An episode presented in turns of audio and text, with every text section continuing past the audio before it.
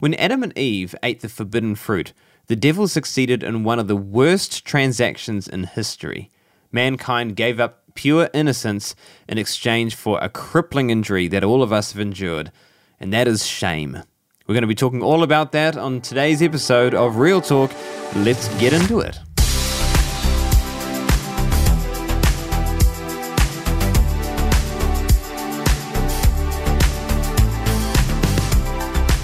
Welcome back to another episode of Real Talk with Kane Adams.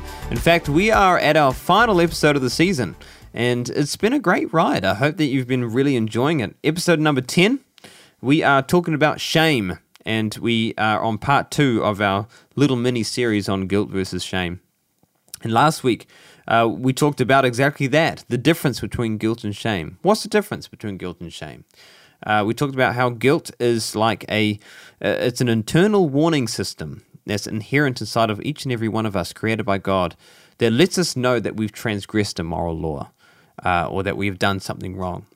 And it's not um, well, it's not a warning in, in in kind of a tyrant authoritarian sense, you know, like God is saying, "Aha, what you have done is wrong. You must repent, or you will pay the price." Um, it's, it's not this kind of um, this this authoritarian, but it's more this this uh, warning inside of us that lets us know that we are on the wrong path, and that if we continue to go down that path, that it's only going to hurt us, and that it's only going to bring us to destruction.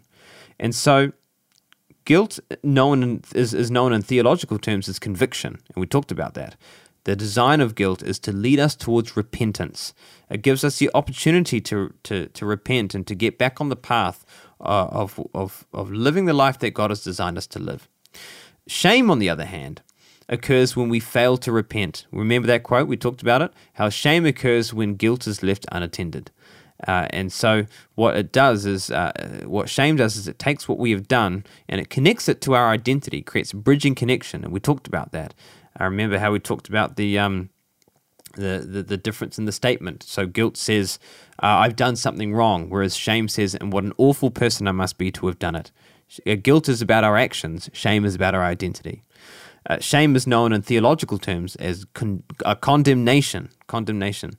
The design of shame is to disconnect us from those that we love. It's to warp our perception uh, of who we are and to wear us down and to destroy our lives, basically. Uh, that's the design of shame. So it's safe to say that although guilt is from God and designed by Him, that shame is absolutely not from God. It's a lie, and it is something that we must reject at all costs. So that was last week. Um, a neat little acronym, which I actually forgot to mention last week, uh, from Jim Cress, uh, the counselor that I was talking about last week. Uh, and, he, and he says it like this He says that shame is this it's S H A M E self hatred at my expense. So shame stands for self hatred at my expense. Because shame is always going to cost you. If you're operating in shame, uh, it's going to cost you of your relationships. It's going to cost you of your health, whether that's physical or mental. It's going to cost you of your meaning, of your uh, ultimately, it's going to cost you of your fulfillment and your happiness. And so, shame is always self hatred at my expense. It's not from God, and it's not something that we ought to carry in our lives. Okay? So, today we're going to answer uh, two questions as part of the final episode. We're going to answer number one, how do we know that we're operating in shame? And number two, how do we break free from it? How do we know that we're operating in shame? How do we break free from it? Well, let's go through them in turn, shall we? Number one, how do we know that we're operating in shame? Shame always brings three things into our lives uh, and it's a good way to think about it. So, shame will always bring disconnection, dissatisfaction, and disqualification. Those three things. It brings disconnection, dissatisfaction, and disqualification. So, let's go through each one. Number one, disconnection. Both shame and guilt will always bring a sense of movement into our lives. Uh, what do I mean by that? Well, guilt will move us towards God in the form of repentance, whereas uh, shame is designed to move us away from God in defiance. So, healthy guilt is always designed to bring us connection. So, guilt is there so that we can connect together, so that we can reconcile. Whereas shame always pushes disconnection. It always pushes disconnection. And we read this even last week in the in the book of Genesis about Adam and Eve, right? And how when they fell into sin, what was the first thing that they did? They didn't run to God and confess the truth and, and make amends with Him.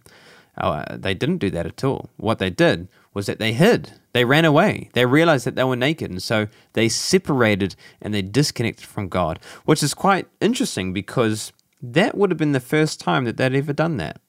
Up until that point, and and we don't know how long, you know, people talk about um, uh, the gap theory, you know, between when Adam and Eve were created to when they first sinned. You know, people say it could have been 10 years, 1,000 years, 100 years, who knows. Um, but we don't know, obviously. But up until that point, Adam and Eve had always walked with God, uh, and they were always in deep connection with Him. And so when sin occurred, this was the first time when they separated from God, they disconnected from Him, they ran away. Why?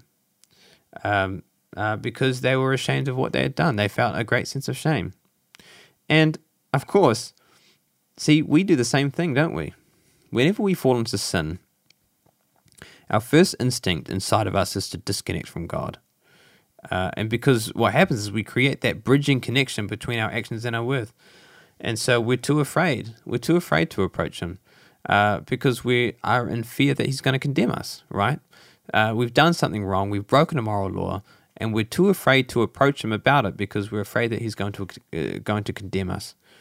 Um, but of course, that's not true. It's not true, and we talked about this last week because we read it in Romans eight, verse one, that uh, that there is therefore now no condemnation to those who are in Christ Jesus, because He's already condemned Christ on the cross, and because He has done that, it would be unjust for God to require two payments for our sin, uh, and so so when we repent uh, he is he is just and he is loving and faithful enough to forgive us of our sin.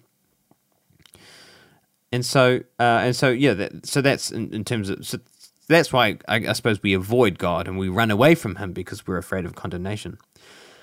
And the same can be said about with other people as well. So if we've done something against somebody else, we transgressed moral law against somebody else, we've done somebody else wrong. Uh, our first instinct again is not to to run to them and to confess our what we have done wrong and to make amends. It's not natural for us to do that. If it is natural for you to do that, then you are an absolute saint. But I'd say for the vast majority of us, it is not natural for us to do that. Instead, it's natural for us. Uh, our desire is to hide, to hide away or separate from that person, or to cover that sin, to cover our wrongdoing, what we've done uh, against them, and, and to to try and either justify it or pretend that uh, that what we did wasn't really wrong, or we, we try and cover it, right? Uh, and that's our natural instinct. I remember, I remember as a kid, um, whenever I did something wrong, I'd always have that instinct to to cover it or to run away, as as I'm sure a lot of kids would. Uh, and I know that there were a few instances where I had done something really wrong, and I can't remember what they are, uh, what what actually happened, but what I do remember is a few instances where I did run away. Uh, you know, I'd run to the park or I'd run to my friend's house to try and escape the judgment of my parents, I suppose. Or sometimes I'd hide, even just hide under the deck uh, of the house, you know, and run away, afraid of judgment and afraid of condemnation. And of course, what would happen is that when I gained, well, I'd become lonely, first of all, and my heart would yearn for connection, but I'd be so afraid. Uh, and then when I gained the, the, the courage to reconnect and to, to come back home, what would often happen is that I would receive a rebuke from my parents. But the rebuke would not focus so much on what I had actually done wrong, but more so on the fact that I'd run away. They'd say something along the lines of, you know, um, we know that you've done what you did initially was wrong, uh, but do not disconnect from us. Don't disconnect from us. Come and tell us the truth straight away.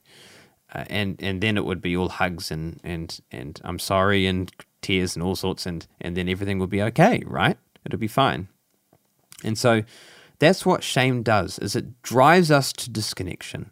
It drives us to isolation, to separate ourselves from those who we love and those who love us. It gives us the feeling that the world can't possibly be okay with me if I'm not even okay with me. So perhaps it's better that I separate. That's the lie that shame will tell you. But it's not true. It's not true. It's an absolute lie um, that that that disconnection is the best path forward if you have done something wrong. It is the it is the opposite. That if we've done something wrong, we must connect with those that we uh, that that love us and, the, and, and those who we love.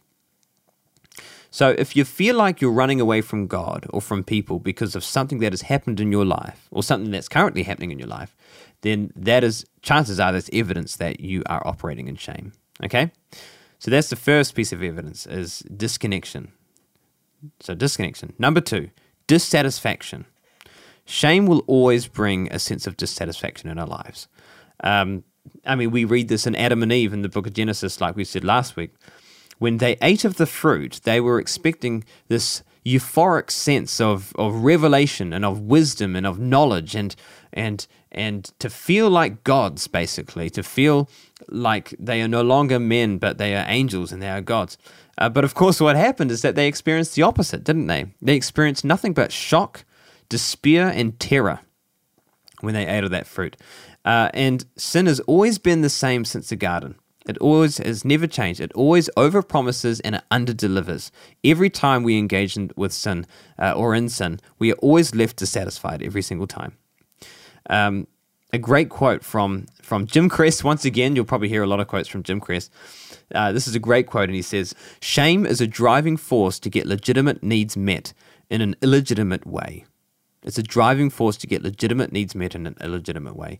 And this is so true. You know, this is how, well, this is why I think a lot of people can get stuck in sin cycles or, or shame spirals, um, normally in the form of addiction.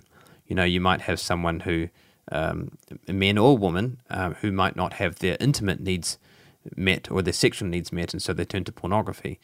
Um, or you might have people who uh, don't have those connection needs met, and so they feel the pain of the loneliness and the isolation, and they instead of connecting with real people, they turn to drugs or alcohol or gambling or or smoking or or whatever it is to try and take away that pain, right?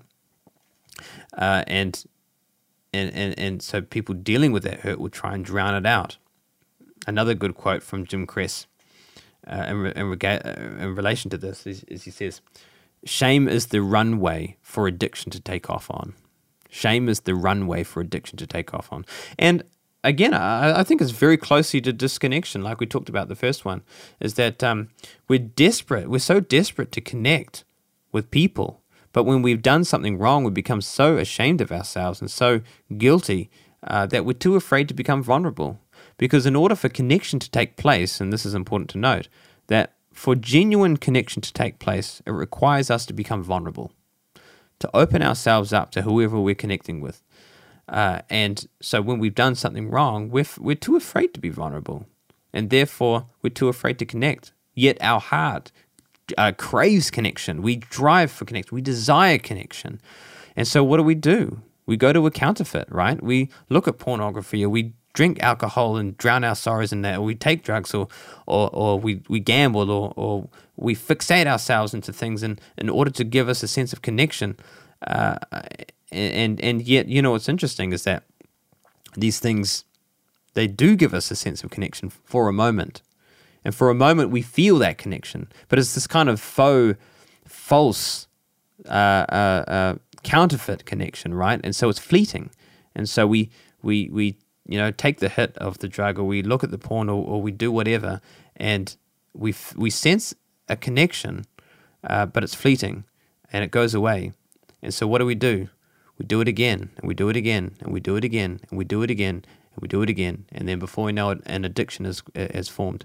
And so we live our lives um, from going from moment to moment to moment of, of, of these fleeting connections that don't actually exist. uh, and and to try and um, satisfy our needs. Uh, but of course, it never satisfies. Uh, so shame is the driving force to get legitimate needs like connection met in illegitimate ways. Always, uh, always um, dissatisfying. And you know what? It's not just in things that we would consider bad either. For example, people could be experiencing a lot of shame, and so instead of turning to drugs or alcohol or pornography, they would go to something else like parenting or their marriage. They might focus on their marriage to try and prove that they're a good person, or focus on their parenting to prove that they're a good husband or wife or uh, mother or father. Uh, or they go to the gym, or or or they would eat healthy, you know, uh, and and have a strict diet re- regime in order to cover the shame in their lives. But of course, it's never going to work.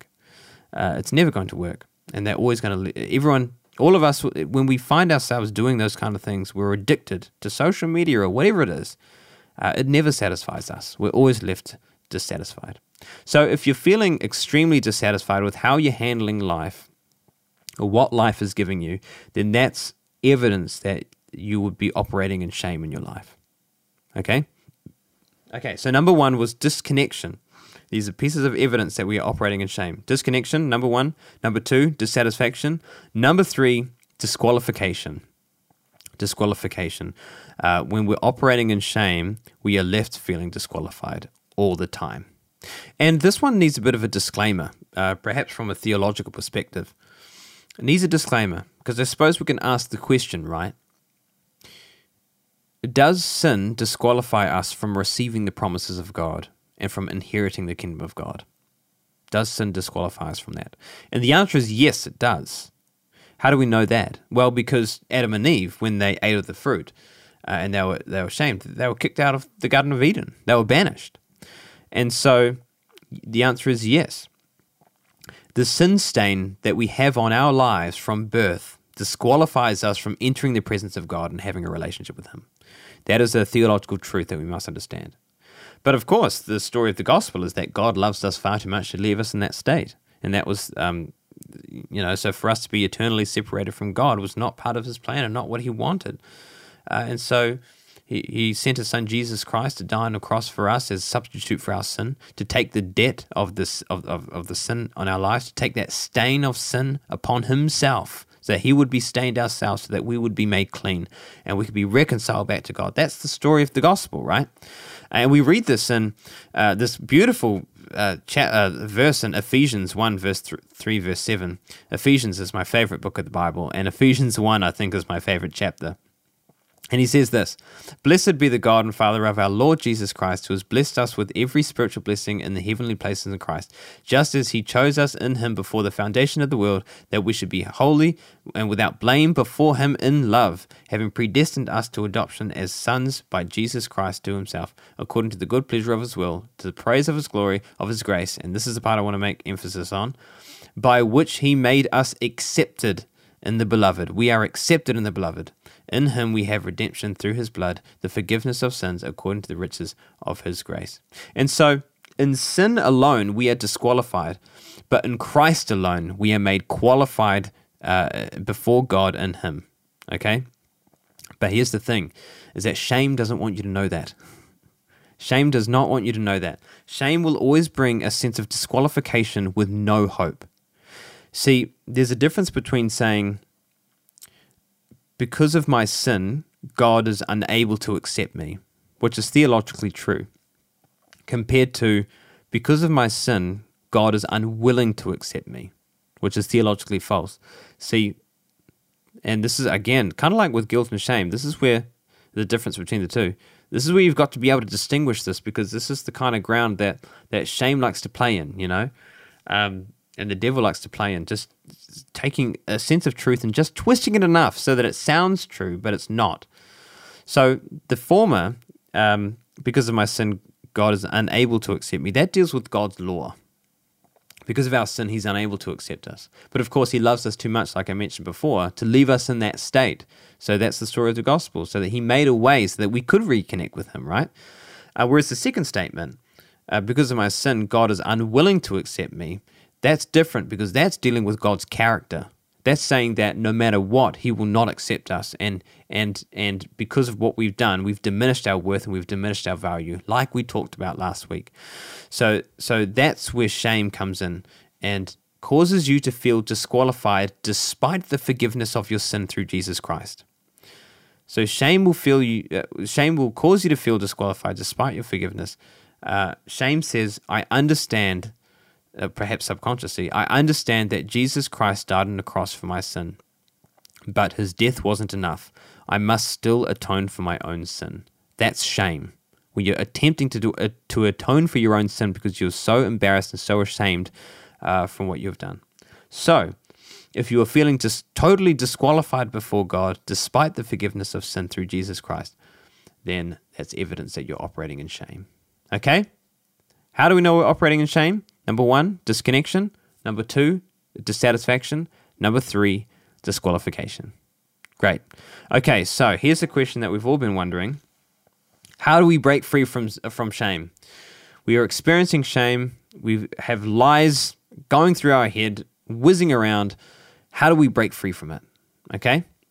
Um, I want to target this. Well, I want to attack this from from two angles. I want to take a look at it from a therapeutical angle, from a therapeutical perspective, and from a theological perspective. And that's like I've mentioned before, which I'm sure you're familiar with. This is the point of the podcast: is it's therapy and theology, right? Bringing the marrying the two together. So let's take a look at it. How do we break free from from shame from a therapeutical perspective and from a theological perspective? Okay, the first one, therapeutical perspective. So I think in terms of therapy, the first step that we would need to take to rid ourselves from shame is to practice self compassion. Is to practice self compassion. And the thing is, is that we're all in the same boat in the sense that every one of us mess up in life. None of us are perfect. We're all imperfect creatures. We're all imperfect people. That none of us are perfect. And I think there's great consolation in that. There's a sense of relief in that uh, that all of us are in the same boat, that all of us are imperfect. And I think, um, well, all of us deal with shame in some form or another, is what I'm saying. And Jordan Peterson, he, he, says this quite well. It's one of his chapters in his, um, in his uh, 12 Rules of Life book. And he says that we ought to take care of ourselves just as we would take care of somebody that we love. And, and I think that's a great rule in life uh, and again, shame would not want you to do that. But that's exactly what we need to do. We need to take care of ourselves just as we would take care of somebody that we love. Practice self compassion. Be kind to yourself. Uh, take it easy. You know, it's it's it's not easy uh, dealing with shame, and so so that would be the first step. And I say self compassion opposed to self love because I think there's a big difference between self compassion and self love, uh, which I will probably get into in another episode. Uh, so stay tuned for that one. Uh, but practice self compassion. Be kind to yourself. Treat yourself just as you would uh, take care of somebody that you love. Another step that we can take when it comes to breaking free from shame, uh, from a therapeutical perspective, is that we need to connect with people around us. Connect with those whom you love and those who love you as well in return. Uh, because, like we mentioned before, the first thing that shame will always drive you to do is it drives you to disconnection. It drives you to isolation. It drives you to separate yourself from those who you love. Don't do it. Don't do it. It'll only ever be detrimental to your life if you do that. And so, talk to someone that you trust about how you're feeling. If you're feeling you've done something wrong and you you feel a, a, a, vast sense of shame, a sense of worthlessness, reach out to someone. Talk to someone that you trust. Talk to a pastor. Talk to a counselor. Talk to a friend or, or a family member, uh, somebody that you trust, uh, and, and talk to them about it. And make that real connection and stick with it. Because if you're if you're ever operating in shame or feeling shame, you want to make that a top priority. And like I mentioned before as well, a reason why we don't do that is because to make a genuine connection with someone, it requires us to be vulnerable. And so, I suppose when it comes to overcoming shame and making that connection, a sense of bravery does need to be undertaken. That we do need to be brave and we do need to, to gain a sense of courage uh, to be vulnerable with those around us. Uh, and I know it's hard because, you know, if you're like me, neurotic and emotional, then um, and you've done something wrong, you want to make amends with someone, you can barely get the words out before the tears come and you start crying and it's all emotional, and and so sometimes it's easier to be like, ah, oh, look, I'll just be strong and harbor it. Don't do it. Don't do that. We're not designed to harbor our shame. We're not even designed to have shame in the first place. Uh, and so, so let go of it. And I know that it's hard. It's a price to pay because it's not easy to be vulnerable with people. Um, but when you pay that price and when you open yourself up to someone that you trust, you will absolutely reap the benefits in the long run and you'll break the shame off your life. That's how we break shame from our lives is through connection, through connection. Okay, so let's take a look at how do we break free from shame from a theological perspective. So we've talked about from a therapy, how about from a theological perspective? And I think breaking free from shame is one of those things that is probably easier said than done. And we can look at a, a, a saying, you know, perhaps people have said before as Christians, you know, yes, like Jesus died on the cross and bore my shame so that I wouldn't have to experience shame again. Okay, he bore my sin and shame so that I wouldn't have to feel shame anymore. It's it's a quote which I'm sure a lot of us have thought, but it's perhaps one of those that it's easier said, but to apply that to our lives is quite difficult. What does that truly mean that he bore our shame so that we wouldn't have to experience it? So I want to bring some context from a historical perspective. Have you ever noticed how, if you're looking at a picture or a painting of Jesus or a sculpture of Jesus uh, on a cross, how many times do you see him wearing a loincloth? A lot, right? He always see, he's always got some sort of cloth around his, his private area, I suppose you could say. Um, very rarely would you see a painting or a sculpture or a piece of art of Christ where he's totally and completely naked. Uh, which is interesting because that's not actually historically accurate. I think the consensus from a historical point of view is that he most certainly would have been completely naked on the cross. How do we know that? Well, we know, I think, from two ways. Number one, because the Romans back then were very barbaric people. They were not interested in modesty whatsoever. In fact, the goal of crucifixion was to humili- humiliate the, the criminal as much as possible, to strip as much dignity as way, away from those who were crucified as much as possible. They wanted total humiliation. And so the way that they would have total humiliation would be to nail them to a cross completely naked, which represents uh, a complete loss of dignity, right? Uh, and so there's that. But then, secondly, is that back then clothes were very different to what they were like today. For example, you can go to the local store and buy a t shirt for five bucks or whatever. But back then, clothes were very costly. Clothes were often hand woven. Uh, they were very garments were, were costly items of of clothing that that people wanted or people wouldn't treat glibly. And so what would happen back then is that the executioners, rather than receiving payments through denarii or, or through through money, they would often receive payments through clothes.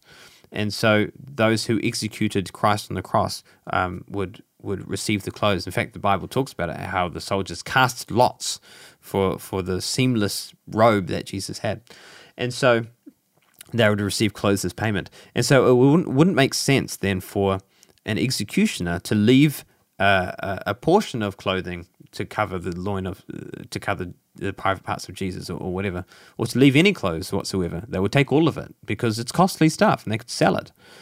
Uh, and so it's it's it's it's historically uh, verified, I would say, that Christ would have been completely naked on the cross. So then the question is so then why do we always see him wearing a loincloth? And I, this is just something to ponder. This is something from a theological perspective to ponder. And perhaps the reason why that is, is because maybe collectively, well, maybe it's an example of uh, how us as humans collectively are embarrassed or struggle to let go of shame. We struggle to let go of it. We can't bear to see our Savior hanging in total shame with not an ounce of dignity left. So what we do is we feebly attempt to try and dress him. uh, but by doing this, we, we're denying the payment that Christ paid for us. And I know it's just an interesting thought, but uh, and there's lots you can think about. But what I'm trying to say is, we we become it's almost like the statement, Jesus bore my shame so that we would never have to experience shame again. It's almost like it's too good to be true. And a part of us subconsciously says, no, it's too good to be true. I know that Jesus Christ died on the cross for this person's sin and for this person's sin, but he couldn't possibly have done it for me. I mean, what I have done is too wrong. What I have done is too shameful. That for someone to give himself completely, it, it, it doesn't make sense. I'm just gonna, I, I must atone for my own sin. Therefore, it's the equivalent of putting the loincloth back on Jesus. No, you have some of your dignity back, and I'll take that shame. That's what we do, right?